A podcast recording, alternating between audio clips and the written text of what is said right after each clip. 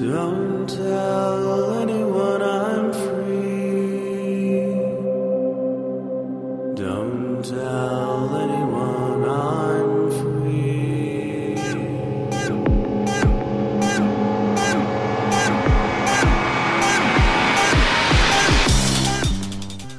Hello and welcome to BSD Talk number 38.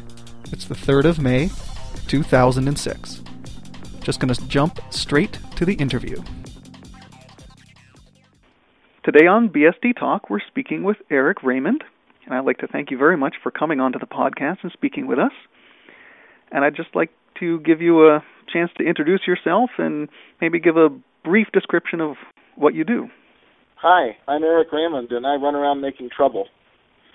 I've been running around making trouble for a long time. I'm probably best known for having written a paper called The Cathedral and the Bazaar, in which I laid out the basic theory and a lot of the propaganda for what is now known as open source development.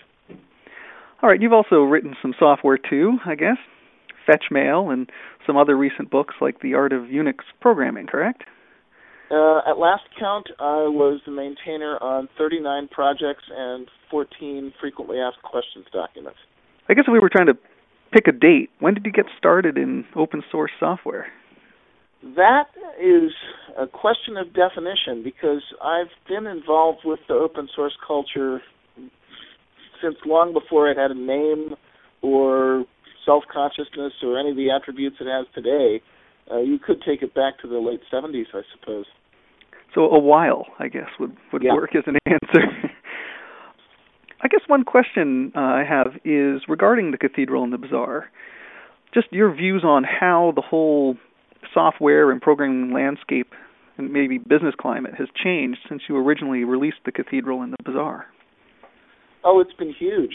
Uh, I think we passed a real tipping point in 2003 or thereabouts. We're no longer struggling to make our voice heard uh, anymore. Uh, I think the proposition that distributed peer review leads to better software is pretty widely accepted now, and it's the people who are opposing that model that are on the defensive increasingly. So that's one big change. Related to that is the fact that venture capitalists are used to funding firms that use open source now, so it's not commercially weird anymore either. And uh, since the release of uh, Netscape, in response to, or you know, partially due to the Cathedral and the Bazaar and, and the ideas that it proposed, do you think that we're going to move towards almost a completely open source model of software development? Is that what you're hoping for, or do you think it will be a, a strange mix or something completely different?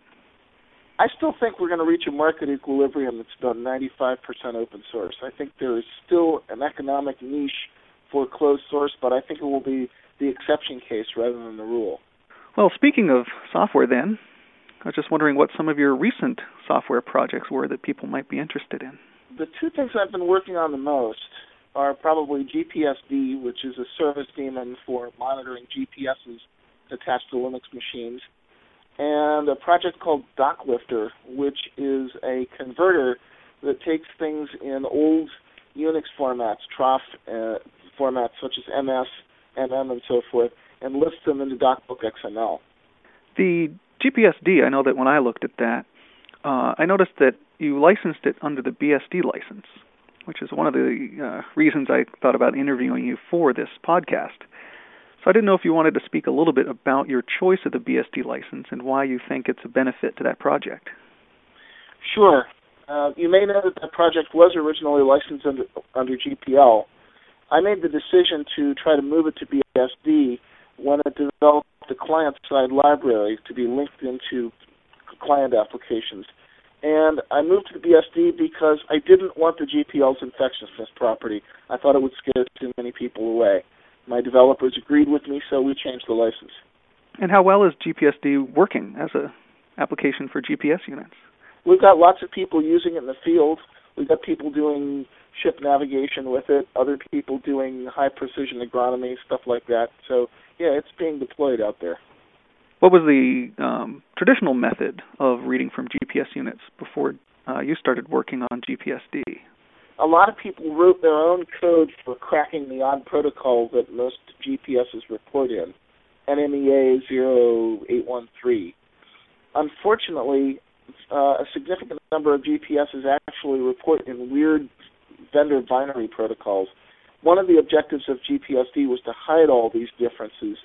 Uh, and the, I think probably the single most important thing that I added to it was the ability to essentially automatically recognize different GPS types so that you don't actually have to configure anything. You just plug a GPS in, a hot plug script wakes up the daemon.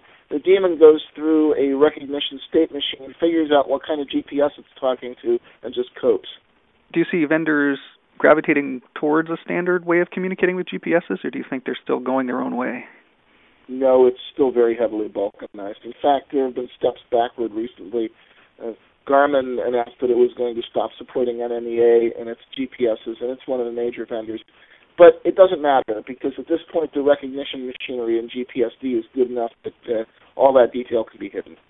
Now, you mentioned um, some facilities like Hotplug, and those are, uh, I guess, Linux specific. Are you aware of people porting GPSD to other operating systems? I believe it has, in fact, been ported to the BSDs, but I don't have any uh, use scenarios for it there. I don't actually know what people are doing. Also, you mentioned a little bit in your description of the licensing that you thought the viral nature of the GPL might scare people off. And uh, what are your thoughts on general on um, the different licensing options, which ones you prefer, uh, and where you think they're going? Well, I've never actually been a huge fan of infectious licensing. Um, I used the GPL because, well, everybody else does, and I didn't feel bad about using it for standalone projects where it was very unlikely anybody would want to reuse that code in a library or anything. But Uh, like a lot of people in the Linux community, uh, I'm pragmatic about this. I have generally used BSD for things that were linkable libraries so that anyone could use it, whether open source software or closed source software, commercial, non-commercial. I really didn't want to restrict usage that way. One of the ways in which my thinking has evolved in the last couple of years is I now think that on balance, GPL is probably more trouble than it's worth. That may not have been true 10, 15 years ago, but that's my evaluation now. Now, do you think uh, the commercial success of Linux and GPL software is specific to the GPL licensing, or do you think it's mostly just people following the crowd? No, I think most of the success comes from the power of the distributed peer review effect. I think that's fairly orthogonal to the licensing. Do you feel that uh, large companies would be reluctant to release their code under the BSD license because their competitors could take their intellectual property, if you want to call it that, and uh, close it up? It depends on what their business objective is. Sometimes they release open source code in an attempt to disrupt the market. And when that happens, often they'll release it under BSD because what they want is a lot of usage. If they want to disrupt a specific competitor, then GPL could be a better choice. And how about your general use of computers? I always like to ask the guests what they're using on their desktops and servers and other computing devices. Well, let's see. At the moment, I'm running Fedora Core 5, uh, I use GNOME as my window manager, but I'm not religiously attached to it. I've contemplated switching to KDE just because Kmail is really cool. Uh, I use an IBM ThinkPad X40 laptop. I use a custom-built Duo AMD processor desktop system. What else do you want to know? well, I guess your development environment, which I'm assuming is Emacs. Oh yeah, Emacs all the way. I've actually written substantial portions of uh, Emacs Lisp libraries. If you've ever used the symbolic debugger mode or the version control front end, that was my code. So, with some of your interest in the BSD license for software, have you played around with the BSD operating systems recently? One thing that is not widely known, although I'm strongly associated with Linux these days, most of my Unix experience was actually with BSD with, of all things, BSD 4.1. So uh, I'm more or less from BSD land originally. Why did you move over to Linux on the desktop? Ah, uh, now this is where your BSD fans are not going to be so pleased. it's because I think the social machine of Linux has a huge advantage over the social machine of BSD. The fertile chaos that is the Linux community, I think, will inevitably outpace the more controlled style of development that we see in BSD land. I guess they'll produce different tools for different people, and that's always been my philosophy. There's something more going on there. It's interesting that the, the BSD community is so prone to fragmentation, uh, and the Linux community is not. And I think the reason for that is precisely we can do it all in one make property that the BSD people are so proud of. That means that if you disagree with a policy choice made by a distribution, you more or less have to go off and start your own distribution. Whereas in, in Linux land, things are much more loosely coupled, so there's less fragmentation. And I guess we should clarify for the listeners uh, that when we talk about Linux, we're talking about the kernel. Yeah. And one could argue that you know in Linux land the distributions are are varied, uh, and there's a, a, a million of them. This phenomenon also applies to user land, because people can make their own choices about user land. Nobody really has to break a particular set of distribution utilities in Linux the way you do in BSD land. I mean, make in one production doesn't work anymore if you change anything in userland. So, were you to give a prescription to the BSDs, what would it be? Loosen up, dudes. Emulate what the, the Linux people are doing. I know it looks messy, but it works better. Do you feel that large companies such as IBM or commercial Linux distributions like Red Hat uh, or Novell are an asset, or do you view them with suspicion? Huge asset. One of the basic rules about changing the world is if you want to change the world, you have to co opt people who can write large checks. The power and the leverage that having allies with lots of money gives you, that's good. Yeah, I guess developers can't eat email, so they got to survive right. on something else. Do you feel that the general computing population gets the message of open source, or do you think a more pragmatic view of computing is really what's going to continue to win out? I'm not sure I know the answer to that question. I run into a lot of knowledge about what open source is and why it's interesting among the brighter segment of the population, people who actually think about the world around them. How much that applies to computer users in general, I don't know. I have a feeling a lot of them are basically just email and browser users who are responding to lower prices more than than anything else. And I know that you've um, had some pretty strong uh, opinions in the past around uh, usability. We've done a crappy job at it so far. We need to fix that. Why do you think we haven't done a good job?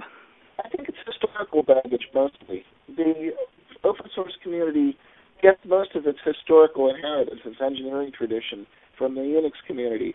And the distinguishing feature of the Unix community is it gets everything right except UI. I've always thought that, uh, in a certain sense, the open source operating systems like BSD and Linux were actually done or complete a long time ago in their original goal of emulating Unix, the original command line Unix. And I figure that kind of gave a a great model for them to measure themselves to self against. But recently as we've tried to branch out into kind of new territory, there wasn't an exact model that we were all trying to emulate. And so we ended up with uh, a little bit of a crazy uh, user interface situation. Yes, and this is why one of the things that I say to people these days is forget Windows.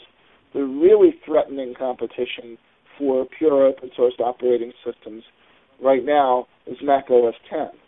And why is that? It's because it has co-opted all the technical advantages of being Unix-based, and it has co-opted the advantages of sort of being halfway open source-based. And on top of that, it has a really pretty GUI. We better learn from this. We better learn to do better, or we're going to find that it's what's eating our lunch down the road. Have you also looked at uh, Open Solaris? No, not very much. I have some Solaris experience from the 1980s, but I haven't looked at newer versions much. Strikes me as sort of a me too. Yeah, I think there's been a lot of uh, switching back and forth within Sun Microsystems around what they really want to do. Yeah, well, when they open source Java, then I'll get interested. What's your favorite programming language or favorite languages? Python these days. I have huge amounts of experience in C, but I rigorously avoid C for new projects nowadays machines are powerful enough now that we can afford to throw away all the cycles we like on things like automated memory management and so forth. So it just doesn't make sense to write at the level of C anymore. So I like the modern scripting language uh, languages in general, and of all of them, uh, to my taste, the, the the cleanest one and the most elegant one is Python. Do you think the open source community will rally around something like Python as, you know, I guess, the equivalent of VB.NET in the Windows world? I don't know. I'm not actually that familiar with the position of VB.NET in the Windows world because I don't pay attention to Windows. I do know that in, in the last five years, Python has been making huge headway to the point where it basically has driven TCL to extinction, oddly enough, uh, and is now competitive with Perl in the size of its community and the variety of its libraries. Now, the interesting thing is there's something sneaking up on Python. There are a lot of people now who are enthusiastic about Ruby and the way that people were enthusiastic about Python in the early days. So uh, the Python community is looking over its shoulder too. Yeah, I wonder whether um, the excitement around Ruby is primarily on the web, Ruby on Rails side, or whether people are also using it a lot as a general purpose language. I hear from both constituencies, so I think there's enthusiasm for the language. And I, I'd say that Ruby is the cutting edge of that community in the same way that, well, Python-based CGI used to be the cutting edge of Python enthusiasm. All right. Well, are there any other topics that you you would be interested in covering today? Um, there are so many. There's a whole world out there. Yeah. I think that's that's probably pretty good. Okay. Well, have fun with it. All right. Thank you, and let's hope uh, GPSD keeps running.